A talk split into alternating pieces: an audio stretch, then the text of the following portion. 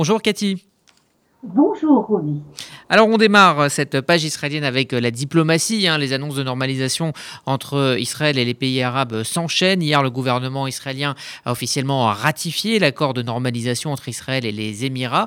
Euh, l'accord avec le Bahreïn va être présenté à la Knesset pour approbation. Et selon des responsables israéliens cités par la 12e chaîne israélienne, le sultanat d'Oman serait le prochain État à normaliser ses relations euh, avec Israël pour dans quelques, temps, quelques jours. Oui, c'est Oman qui serait le prochain euh, pays, mais il faut dire qu'il y a une série de rumeurs, Rudy, euh, depuis euh, quelques heures maintenant. On parle notamment du Maroc, on parle également d'autres d'autres pays. Cela prendra, à mon avis, un certain nombre de temps, mais c'est sûr que quelque chose se passe, à commencer avec les Émirats arabes unis, et ça se poursuit, on le voit. Et ça deux aspects. D'abord, c'est surtout un aspect bilatéral. avec avec le, Soudan, il y a déjà des accords qui sont actuellement en train de négociation. Ce matin, il y a une, une, délégation israélienne s'est rendue au Soudan avec un gros contrat dans tout le domaine de, euh, de l'agriculture.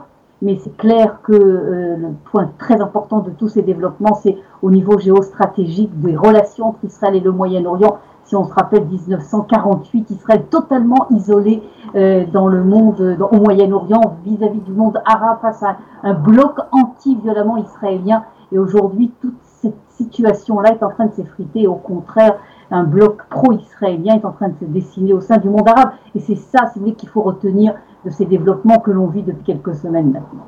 Alors, sur le front de la lutte contre le coronavirus, avec 559 nouveaux cas de contamination ce dimanche, la situation semble se stabiliser en Israël et malgré cela, le cabinet de gestion du coronavirus a tout de même décidé de prolonger d'une semaine hein, les mesures en cours par prudence. On y va vraiment pas à pas. Est-ce que c'est justement pour éviter un faux pas politique? C'est pas lié à la politique.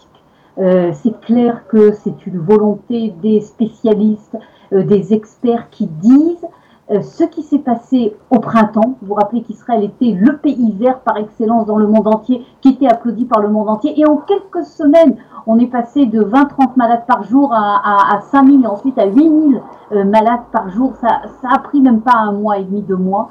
ce scénario-là, euh, tous les conseillers autour de Benjamin Netanyahu ont dit attention, ne recommencez pas la même erreur. Et le modèle qui a été euh, adopté par le gouvernement est un modèle qui est d'ailleurs adopté par plusieurs pays du monde qui ont réussi à contrôler le, le Covid-19 et également donc par la grande majorité des spécialistes en Israël qui disent il faut faire les choses tout doucement pour justement savoir qu'est-ce qui provoque euh, les, les, des nouvelles vagues d'épidémie. Et c'est pour ça que les choses sont faites par étapes. Euh, il faut dire que vous parlez de 500, c'est beaucoup à l'échelle israélienne, 500. Il faut savoir, ce n'est pas encore euh, un contrôle total de l'épidémie, notamment qu'il y a des poches, il y a des poches rouges en Israël, notamment dans le monde arabe, à l'est de Jérusalem euh, également, euh, dans certaines localités euh, ultra-orthodoxes, de moins en moins, mais également. Et donc, si vous voulez, toutes ces mesures de prudence sont fait de faire pas à pas pour que véritablement Israël arrive à vivre avec le, le, le Covid-19, au moins pendant quelques mois jusqu'à ce fameux vaccin. Alors justement, ce fameux vaccin, il y a de l'espoir hein, avec euh, cette bonne nouvelle. Israël euh, va débuter ses premiers tests euh, cliniques d'un vaccin. Ça sera dès le 1er novembre. Un vaccin potentiel qui, donc, a, qui a été baptisé BriLife, un mélange du mot hébreu Briout et Life en anglais. Oui, écoutez, ça a été l'événement, évidemment, qui a été fait la une de tous les médias israéliens depuis hier avec une conférence de presse qui a été donnée par le numéro un de ce fameux Institut de la recherche biologique de Nestiona. Entre guillemets, c'est un institut qui est hautement secret, qui en général s'occupe de recherche dans le domaine de la, de la sécurité, de la lutte biologique, etc. ils ont une certaine expérience dans le domaine des vaccins et là, ils ont développé un vaccin qui s'avère apparemment quelque chose de fort intéressant, en tout cas qui soulève un intérêt du monde entier. Ce n'est pas du tout le type de vaccins qui sont euh, développés par d'autres compagnies comme Moderna, par exemple. C'est une autre manière d'aborder la, question du vaccin, mais apparemment les premières euh, recherches, les premiers tests sur animaux euh, se sont avérés tellement positifs que le, les effets cliniques, les essais cliniques sur des personnes sont décidés d'avancer donc euh, d'avancer le, les, les, tests et ça débutera en effet au début du mois de novembre.